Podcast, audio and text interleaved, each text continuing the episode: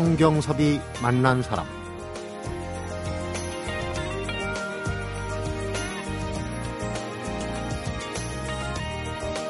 (1929년에) 태어나서 해방 직후 교편 생활을 했지만 병을 얻어 교단을 떠났다. 그리고 문을 연 만화방과 문방구를 하면서 생계와 투병 속에서 60년을 사신 분이 계십니다. 이분이 1971년 4월 5일부터 1989년 5월 27일 소천 직전까지 거의 하루도 빠짐없이 쓴 일기를 남기셨습니다.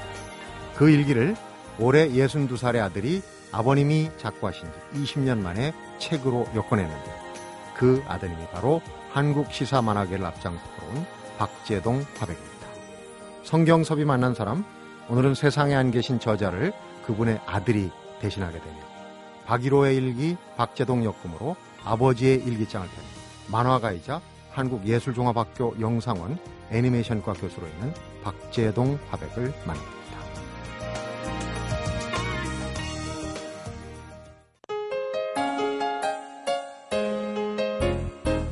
어서 오십시오, 박재동. 네, 안녕하세요. 네, 네. 저한테는 또 언론사 선배시기도 하고 오늘 아주 특별한 만남입니다. 왜냐하면 아... 저희 프로그램에 저자가 사정상 못 나와서 아드님이 음. 나온 경우가 처음입니다. 아, 그렇군요. 그렇게 반갑습니다. 되네. 네. 네네. 근데 아버님이 돌아가신 지 아버님이 이제 그 연세가 네. 61살에 멈춰 있어요. 네네. 그때 이제 소천하셔서. 네네. 지금 박화백의 네. 나이가 아버님을 추월하시지 않습니까? 지나갔어요. 62살. 그런 때는 좀 감회가 새로운 것 같아요. 감회가 새롭죠. 야, 네. 참 내가 아버지보다 나이가 들고 아버지가 나보다 젊었구나. 음. 이런 생각. 네. 참 묘한 뭐라고 말해야 될지 모르는 네. 그런 묘한 감회가 들어요. 그러니까요. 아버님을 여의신 분들이 모두 그럴 거예요. 아버님 돌아가신 때보다 나이가 그 나이를 넘어섰을 때 네. 혹은 살아 계셨더라도 지금쯤 세월이면 세상에 안 계실 때 네, 네. 하는 생각이 네. 들 때가 아주 감회가 새로운 것 같아요. 근데 아버님이 일기를 꼬박꼬박 쓰시면서 이 음. 일기가 내 아들의 손에 의해서 책으로 나올 거다 네. 생각을 하셨을까요? 아, 그런 생각 전혀 못 하실 것 같고. 음. 근데 우리 아버님은 이런 생각을 하셨어요. 뭐냐면은 돌아가시기 좀 전에 음. 우리 어머니한테 그런 말씀을 하셨대요. 뭐 자손들에게 물려줄 재산은 없고 음. 어, 우리가 살아온 이야기를 노트에 써서 이렇게 엮어서 어, 이렇게 꿰어내서 자손들한테 물려주자 이런 말씀을 하셨어요. 그래서 이제 뭐 아버지가 못 쓰고 어머니가 쓰시기도 하고 그랬는데 어쨌든 아버지의 말씀대로 직접 처음부터 이렇게 쓰시지를 못했지만 그냥 일기가 네. 그 역할을 해서 우리 집안뿐만 아니라 또 다른 분들도 이렇게 같이 보게 됐, 됐네요. 박재동 화백하면 이제 우리 시사 만화의 대부라고 이제 일컬어지고 하는데 그런 이제 토양들이 저도 이 책을 한 장 한 장 넘기면서 아 이런 아버님 밑에서 이런 아들이 나왔군. 또 그때 당시 상황을 보면서 아 이런 그 시절이 박화백을 이런 길로 이끌었구나 하는 그런 이제 유출 하면서 저도 일기를 읽었어요. 네, 네. 그런 대목들이 굉장히 많더라고요. 근데 아. 더 놀라운 거는 어머님도 책을 쓰셨어요. 네. 어머니가 쓰셨다는 건 아까 말씀드린 음. 대로 아버지께서 당신이 에, 자식이라는 건 옆에 있어도 부모가 어떻게 사는지 모른다. 네. 그래서 우리가 내가 아버님 당신이 내가 우리가 살아온 이야기를 쭉 써서 그걸 저 노트에 써서 음. 책으로 유산으로 물려줘야겠다 하면서 쓰셨어요. 네. 그걸 쭉 쓰시다가 몸이 너무 안 좋으셔갖고 조금 쓰시다 못 쓰셨어. 그래서 우리 어머니한테 내가 쓰려고 했는데 못 썼으니 당신이 써서 음. 물려주라 이야기를. 그러니까 어머니가 그 유지를 받들어서 어머니가 책을 쓰셨어요. 그 어. 노트에다가 뭐 대학 노트 한 열 몇 권을 쭉 살아온 이야기를 쓰셨어요. 그래서 그거를 이제 이렇게 발췌해서 묶어서 낸 책이 있어요. 음. 그 책 이름이 천리 도망은 해도 팔자 도망은 못한다더니 이런 책으로 우리 나왔어요. 예. 어머니들이 그런 얘기 많이 하잖아요. 네네. 네. 어렵게 사실 대부분 어렵게 살았기 때문에 네. 팔자 도망을 못한다는 건 이제 운명론으로 받아들이기보다는 음. 현실을 그대로 받아들이는 거죠 자식들 그렇게. 네. 예. 그러니까 어, 남편이 오랜 동안 병마와 싸우고 아이들은 또 커가고 예. 그런 이제 그 어떻게 신안곤란한 그런 생활들이 거기에 담겨 그렇죠. 그 이제 어떻게 처음에는 어떻게 행복했고 그다음에 발병이 되면서 어 부산으로 가서 음, 아 병원에 입원했는데 병원에서는 뭐 이거는 좀 어렵겠다 나가서 뭐 약이나 받아가라 그러고 있는 상황에 에, 고향에 와봐야 이제 논파라 몰 일밖에 없어서 네. 거기 눌러 앉아서 어머니하고 아버지가 어머니가 이제 그 뭐 연탄 배달도 하고 뭐 그 풀빵도 하고 뭐 팥빙수 하고 그러다가 거기 눌러 앉았던 이야기. 네. 그리고 그 이제 새들은 그 집이 또 하필 만화 가게였어요. 네. 그래서 인수를 하라고 그래갖고 인수를 받아가고 이제 만화 가게를 하면서 저 아버지의 병 간호하면서 아, 자식들 키우면서 음.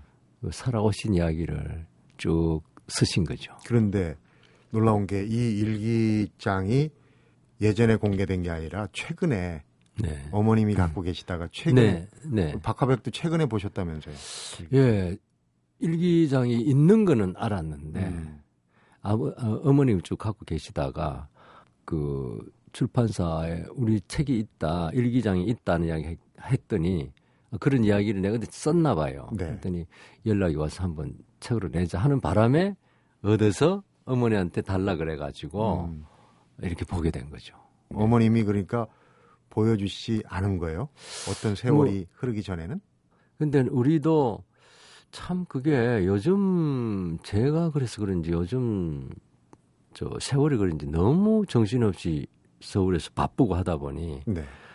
그거를 아버님 책이 또 워낙 많으니까 한 한두 권이면은 금방 읽을 텐데 굉장히 많으니까 분량이. 저거를 읽을 엄두가 안 나가지고 나중에 읽어야지 이런 네. 생각했을 수도 있고 음, 그래요. 음. 그럼 이제 나오신 김에 아버님에 대한 기억들 네. 어떤 분이셨는지를 우선 청취자분들하고 네. 일기장을 네, 들여다보기 네. 전에 공유를 좀 해야 될 네. 부분이 있을 것 같아요. 아버님. 1929년에 태어나셨고. 교편 생활을 하셨고 네네. 그다음에 이제 병을 얻으셨는데 네. 그때부터가 좀 어려움이 그렇죠. 시작이었겠다. 그리고 우리 아버님 같은 경우는 이게 우리 아버님 하나의 문제는 아닌데 좀 그 독특한 스토리가 약간 있어요. 그는 어, 군대도 두 번 가셨고. 군대를 두고. 예. 왜냐면 6.25 나자 학도병으로 갔다가 부대가 괴멸돼가지고 그 천신만고 그때 걸어서 돌아오셨는데 좀 있다가 또 영장이 또 나왔어요. 음. 그리고 어떻게 된건 했더니 뭐 학도병 그거는 서류도 없고 뭐 군번도 없고 아무것도 없다는 거예요. 네. 그래서 또 군대를 가셔서 한 5년을 근무하셨어요. 그럼 결혼하시고 나서 예, 가신 예, 거죠? 예. 결혼하고 바로 또 가셨어요. 음. 그래갖고 갔다 오셔서 이제 교편을 잡으셨는데 그때는 요즘 예비군 훈련처럼 한 달 동안 재교육을 받아야 돼요. 네. 전쟁이 끝난 지 얼마 안 되니까. 거기서 이제 너무 먼지를 많이 마시고 그 학교 교편을 잡다 보니 학생들 한 달 동안 진도가 안 나갔으니까 네. 그걸 보충을 우리 아버지는 꼼꼼하신 분이라 하나하나 보충을 하고 또 나, 나가고 이런 이런 바람에 과로해서 이제 폐결핵이 걸리고 어. 그걸 고치다가 강경화됐기 때문에 참 이게 어떻게 보면 우리 아버지 세대 요즘 같으면 그 전부 보상을 해야 되는데 네. 국가에서 해야 되는데 그런 좀 뭐 우리 아버지 같은 분이 뭐 한두 분이 아닐 거예요 아마 어, 그렇게 해서 병을 얻어서 이제 부산에 이제 교직의 꿈도 이제 피지 못하고 부산에서 이제 그 만화 가게를 하고 음. 그뭐 떡볶이 오뎅 그런 장사를 하셨죠. 예전엔 만화방에서 그런 거 다 간식거리들 네. 옆에서 옆에서 이렇게 파는. 데가 있었어요. 네. 아버님의 일기장.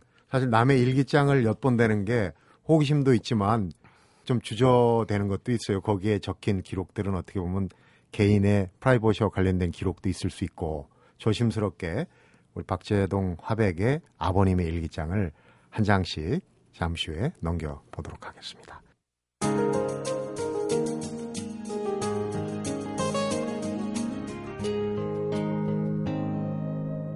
성경섭이 만난 사람 일기의 첫 장을 딱 보니까 1971년이에요. 그런데 음. 4월 5일. 그때도 4월 5일은 식목일이었어요. 그렇습니다. 예.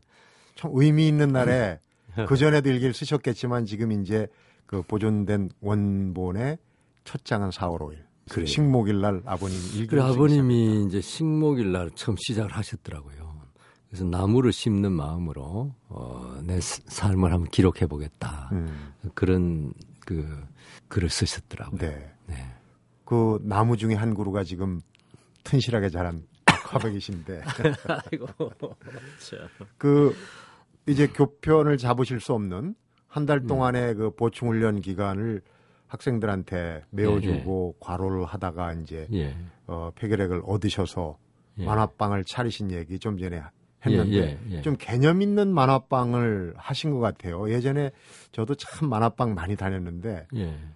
문예당이라는 간판 우리 아버지는 이제 워낙이 글을 읽는 거를 책 읽는 걸 좋아하고 또 기록하는 걸 또 좋아하셨어요. 네. 그래서 이제 그 만화방이 처음에는 이제 소설책 이런 게 많았고 만화책이 처음에 조금씩 조금씩 있었는데 나중에 이제 만화가 더 많이 들어와서 만화방이 된 것이죠. 네. 서점이. 음, 그렇게 됐는데 우리 아버지는 뭐라 할까 그 만화를 천시 여기지 않고 만화를 좋아하셨어요. 좋아하신 편이에요. 그 다음에는 이제 그때 만화방에는 막 담배도 팔고 그러니까 아이들도 뭐 담배 피우기도 하고 그 다음에 아버님은 그런 건 절대 못 팔게 하고 저 그 다른 만화 가게도 설득을 해가지고 네.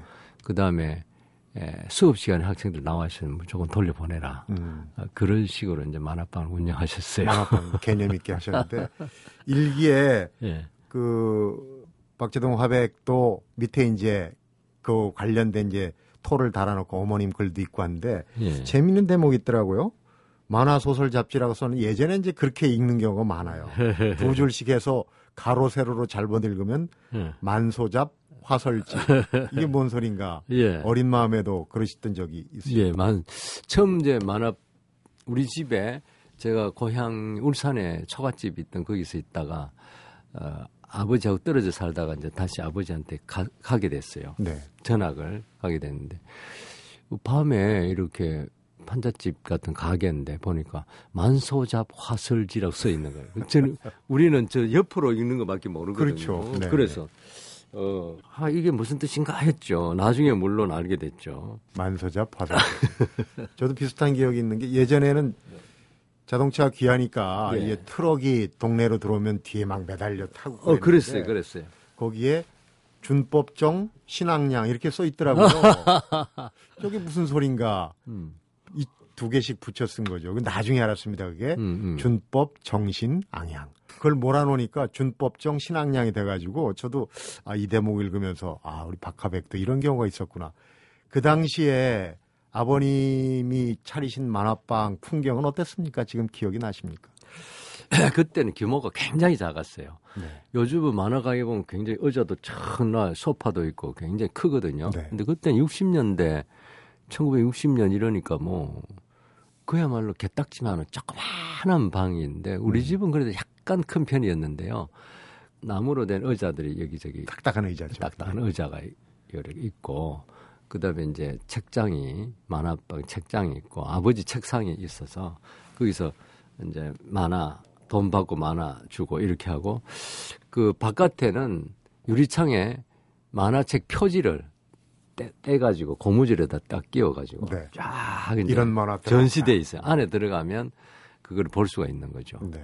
그리고 이제 우리 만화방마다 달랐는데 만화방만 하는 데가 있고 만화방하고 그 다음에 문 뭐 문방구 비슷하게 이렇게 카라멜 뭐 이런 거 같이 파는 데도 있고 우리 네. 집처럼 약간의 분식 개념이랄까 뭐 군것질 네. 주전부리 그러니까 풀빵 그 다음 팥빙수 그다음 옛날에 이렇게 삼각형으로 된 그 주스 주스 뭐 이런 거 먹기도 하고 쏘기도 총으로. 쏘기도 네. 하고 그런 거 그런 거 이제 곁다리로 같이 이제 팔았죠 우리 집은. 음, 그 저는 굉장히 행복했죠. 만화 실컷 보지. 뭐 풀빵 마음대로 구워서 먹지 팥빙수 갈아 먹지 저는 굉장히 행복했어요. 아버지하고 아들이 이런 생각의 차이가 있으니까 생계로 하는데 나는 너무 좋았죠. 많이 축내신 거예요. 근데 그래. 그때 보면은 음, 음. 저희 프로에도 이제 만화 하시는 분들 나오셔서 하는 얘기가 왜 그 만화를 음. 동심을 멍들게 하는 공적으로 음. 치부를 하고 어린이날 되면 뭐 만화를 음, 음. 태우고 그런 일이 비일비재했거든요. 네, 그게 옛날 우리나라뿐만 아니라 영국부터 일본에 이르기까지 이렇게 좀 시작이 됐답니다. 그러니까 동화책이 원래 있었는데 만화라는 게 새로 출발하니까 동화 작가들도 굉장히 그 위협을 느끼기도 하고 네. 그다음에 그림이 너무 많은 거는 좀 유치하게 보는 옛날 그것도 있고 네. 그래서 또 내가 볼 때는 만화를 천시하는 만화가 교과서에 안 나오기 때문이야. 그런 이유도 있겠네요. 예, 시험에 나오면 천시하네요, 우리나라는. 시험에 안 나오기 때문에. 네. 그래서 이제 동화책은 국, 국어 교과서하고 비슷하게 생겼기 때문에 그건 좋은 것이지만 만화는 전혀 새롭고 아이들이 너무 빠져드니까 너무 네. 재밌으니까 그 시간에 공부를 안 하는 안 한다는 이런 것들 뭐 그럼 그 다음에는 뭐 여러 가지 편견들이 이렇게 작용해가지고 공부지상주의죠. 네. 그때 저도 만화를 굉장히 많이 봤습니다. 그리고 공부도 곧잘 했거든요. 어, 그래요. 지금도 기억나는 게 그 철인 77호 같은 거, 또 예. 임창 선생님인가요? 어, 임창. 땡이. 땡이. 예, 사냥기도 하고, 땡이 사냥기. 음. 아, 그럼요. 그리고 박기정 선생님의 뭐 어. 도전자 이런 데 훈이 나오는 훈이 거. 나오는 거. 네네. 네, 그런 만화를 많이 봤는데 음.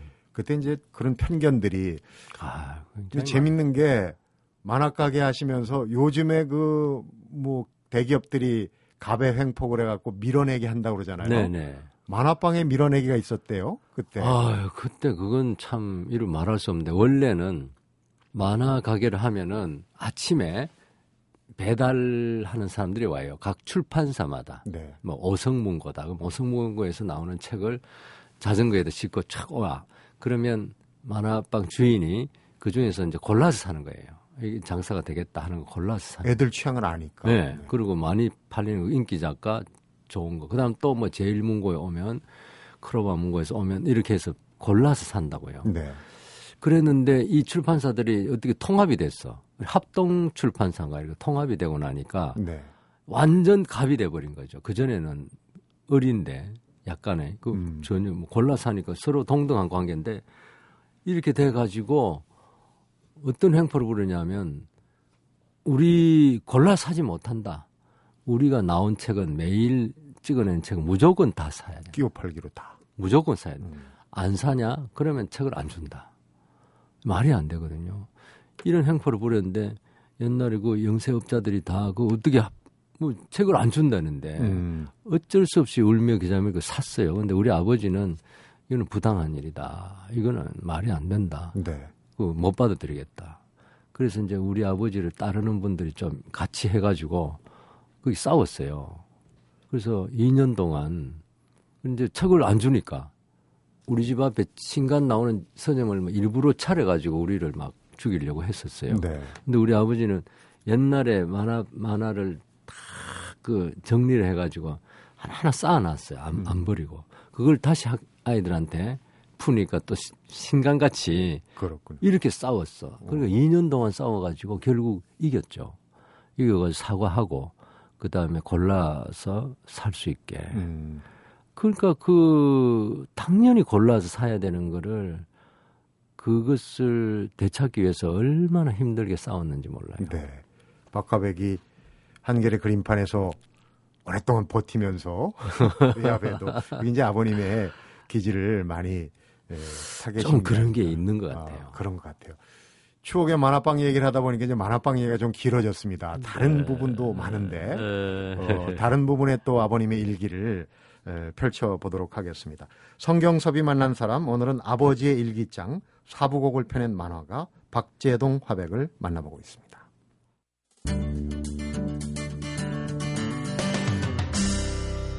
성경섭이 만난 사람. 아버님의 일기가 1971년부터 1989년 사실은 이 시기가 굉장히 대한민국의 격동기입니다. 그렇죠. 네, 사건도 많고 또 축제도 많았고 네. 그 시대상을 그대로 아버님 일기에서 읽어낼 수가 있는데 제가 이제 낯익은 장면이에요. 저희도 만화방에서 네. TV 들어온 다음에 예, 예. 만화방의 풍경이 달라졌어요. 맞아요, 맞아요. 만화 영화 예, 보고 예, 예, 예. 그때 뭐 하여튼 몇십 원씩 내고 음. 쭉 시간 되면 아버님이 편성표까지 TV 관람표까지 네. 만드셨던 그런 장면이 있어요. 네. 기억나시죠? 그때 뭐 여로라든가 또 김일 레슬링에 박치기 하는 거. 네. 그다음에 또 뭐 만화 영화 뱀베라 베로나 뱀베라 요괴 베로. 인간 요괴 인간도 나오고 뭐 타이거 마스크 뭐 이런 것도 있고 네. 뭐 뭐 뭐야 이 해골 나오는 거 황금 박쥐 이런 것도 음. 있고 많은 이제 그때 그 프로그램 또는 뭐 사랑한다고 말할 걸 그랬지 김추자 노래, 노래. 뭐 이런 것들도 그때 아이들이 다 나오고. 따라했죠. 예. 그때 이제 아이들이 와서 집에 그때는 TV가 보편화가 안 돼가지고 아이들이 이제 만화방에 와서 이제 만화도 보고 TV도 보고 그랬던 시절이에요. 네. 그러니까 근데 아버님의 일기에 짠한 구석이 있어요. 이 TV를 네. 우리 아이들이 보게 하는 용으로 샀으면 얼마나 좋을까. 그러나 생계용으로 음. TV를 사는 마음, 음. 또 주변의 경쟁 가게 때문에 어쩔 수 없이 TV를 들여놔야 하는 네. 그런 심경이 일기에 아주 오롯이 담겨 있더라고요. 그러니까 그 TV는 구경 같은 그 음, 음. 어린 악동들의 그런 TV가 아니 그들의 TV지 않습니까? 네, 네, 그렇죠. 가족들의 TV가 네, 아니고. 네. 아, 우리 아버지가 그런 생각을 하실 줄은 몰랐어요. 그냥 우리 집에 TV가 있으니까 나는 이게 우리 가족들만 단란하게 보는 TV라든가 이런 생각을 못 했어요. 네. 그냥 뭐 만화 가게에 그 문에다가 이렇게 설치해 놓으면 점포에서 애들도 보고 또 나도 보고 우리 어머니도 떡볶이 이런 거 하시다가 또 이렇게 보기도 하고 그냥 아이들과 함께 이렇게 보는 건 줄로 알았어요. 네. 그래서 거기에 대해서 특별히 아쉬움이나 이런 거는 전혀 없었는데 우리 아버님은 아 이게 아이들끼리 이렇게 어붓하게 이렇게 보는 TV를 샀으면 얼마나 좋았을까 이런 생각을 했다니까 참 음. 아, 그런 생각을 하셨나. 그리고 이제 꼼꼼하시게 이발한 얘기, 이발비는 네. 얼마. 그때 보니까 1977년도에 이발비가 600원. 네. 79년도에 냉장고를 들어 놓으셨는데 10만 원. 뭐 네. 이런 식으로 네. 그때 시대상과 물가도 같이 네, 읽을 수 있는 게. 참 재미가 있더라고요. 네, 네. 보시면서 그런 부분 아무래도 이제 저희는 독자들은 그렇지만 아버지니까 그런 부분보다는 다른 아버지의 어떤 마음, 씀씀 이런 게 더 신경에 가셨겠지만요. 예, 아버지 어머니는 그 매일 밤에 우리가 자기 전에 밤 늦게 두 분이 이제 그날 매상을 이제 결산하세요. 음. 그러니까 지폐도 있고 동전도 있고 그러면 오늘은 뭐 떡볶이를 몇 봉 했고 만두를 몇 봉 샀는데 몇 봉 팔았고 오뎅을 몇 봉 팔았고 그다음에 팥빙수 몇 관 갈았고 그다음에 만화책 산 거 음. 이런 걸 이제 산 거하고 지출 이렇게 다 결산을 하시는 결산하는. 그걸 쭉 하고 어떤 때는 그 일기책에도 그게 결산까지 있고 그러면 그거를 어, 동전 하나씩 하나씩 이렇게 해갖고 오늘 얼마 남았다 이런 걸 두 분이서 이렇게 결산을 하시는 거예요. 네. 근데 그걸 옆에서 그 동전 따다닥 따다닥 이렇게 하는 떨어지는 소리 듣고 잠이 들었어요. 아련하게 들리죠. 네. 그래서 그때 우리 집은 뭐 큰 사업을 하는 것도 아니고 그야말로 아이들 10원짜리, 1원짜리 그때는 1원짜리도 있었어요. 네.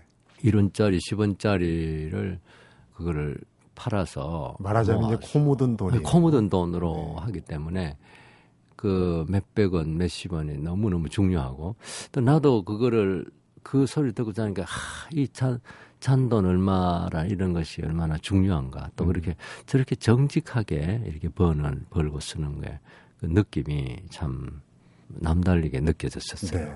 그러니까요. 그 한 푼 두 푼도 허투루 하- 하지 않고 할 수가 없죠. 기록하시고 네. 그 소리를 듣고 잘하셨는데 그래서 또 꼼꼼하게 그 박하백이 손바닥 아트라고 하는 만화 예. 그러니까 그 서민들의 삶의 풍경 또 그런 그 서민들이 주인공으로 등장하는 손바닥 아트를 하시는 게 결국은 어떤 마음속에 내리의 예전의 그런 기억들, 추억들, 생각들이 담겨 있기 때문에 네, 나온. 그렇게 저는 이제 우리 집이 그야말로 아이들, 또 서민들이 왔다 갔다 하고 그 속에서 자라기 때문에 지금도 포장마차 이런 데 가면 그런 데서 오뎅 같은 거 보면 크, 옛 생각, 음. 뭐 붕어빵 보면서 옛 생각이 나고 그분들을 나는 정말 존중해요. 아, 이렇게 살아가시는 하나하나 살아가시는 모습들을 어, 가난하다 이렇게 생각하지 않고 참, 참 열심히 사신다. 어머니 생각도 나고 나도 네. 그렇게 했기 때문에. 근데 그렇게 알뜰하게 하시는데 아 나는 보면 우리 아버지 같이 그렇게 알뜰히 못해요. 보면 좀 낭비도 좀 하고 좀 닮았으면 시대가 좀 바뀌었잖아요. 지금은 그때보다는 좀 여유가 있고 그런. 예, 아무래도 조금 다른 것 같기는 해요. 어. 얘기 나온 김에 그 손바닥 아트 갤러리 전시관이 이제 그 공중 화장실도 되고 네. 또 그 뭐 편의 시설 같은 데서도 네. 일반인들이 접하기 쉽게.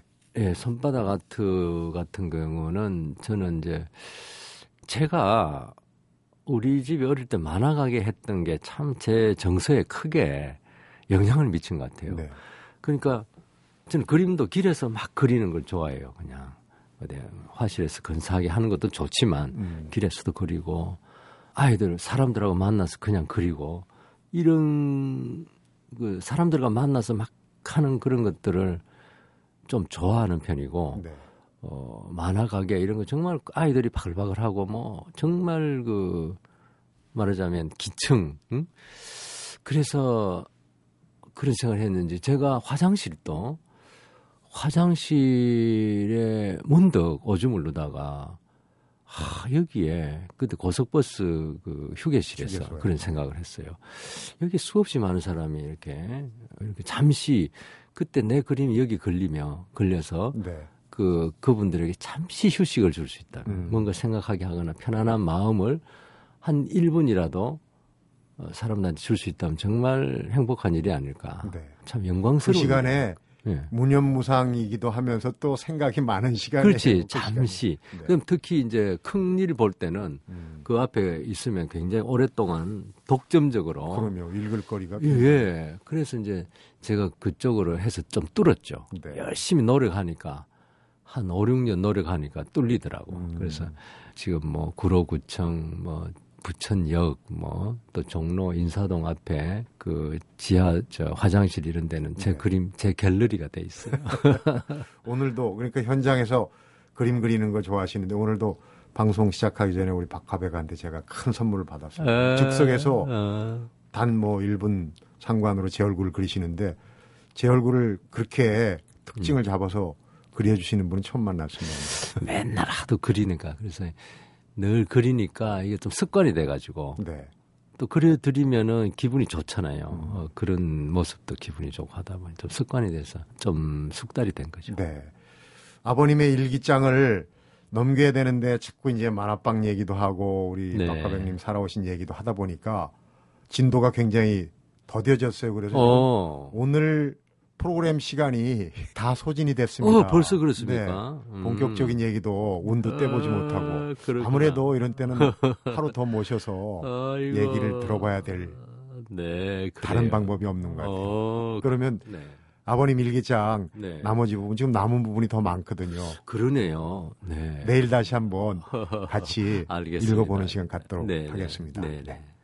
성경섭이 만난 사람 오늘은 아버지의 일기장 사부곡을 펴낸 만화가 박재동 화백을 만나봤는데요. 내일 뒷얘기가 계속됩니다.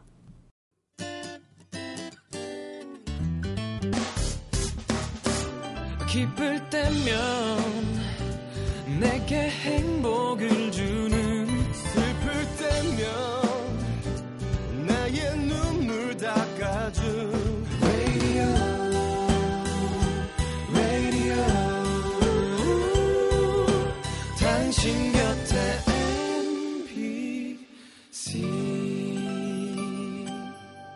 MBC 라디오는 미니와 푹 튠인 어플리케이션을 통해 모든 스마트 기기와 PC에서 청취가 가능하며 팟캐스트로 다시 들으실 수도 있습니다.